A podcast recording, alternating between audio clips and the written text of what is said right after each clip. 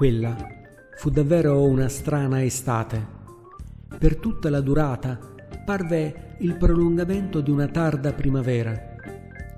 Avevo montato la mia piccola tenda sulla linea che divide il prato dalla spiaggia. La mattina l'odore del mare mi svegliava come di inverno il caffè preparato da mia madre. La chitarra la sapevo suonare ancor peggio di oggi, ma lei non ci faceva caso e mi faceva sentire migliore di quanto meritassi. Insieme, seduti sulla riva, il pomeriggio attendevamo che il sole calasse dietro il capo del golfo. La sera che la luna si alzasse oltre la montagna e si riflettesse sulle increspature dell'acqua.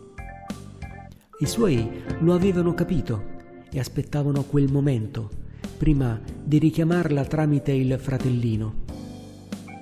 Poi, un tardo pomeriggio, sull'orizzonte comparvero tre grossi turbini di vento e acqua, che divenne sabbia quando giunsero sulla spiaggia.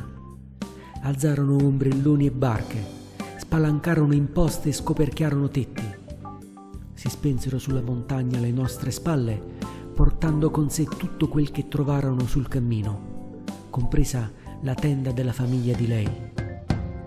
Quella stessa sera i suoi raccolsero i resti e partirono. Ci lasciammo senza un saluto, solo un nome, il suo profumo di buono e la città in cui viveva.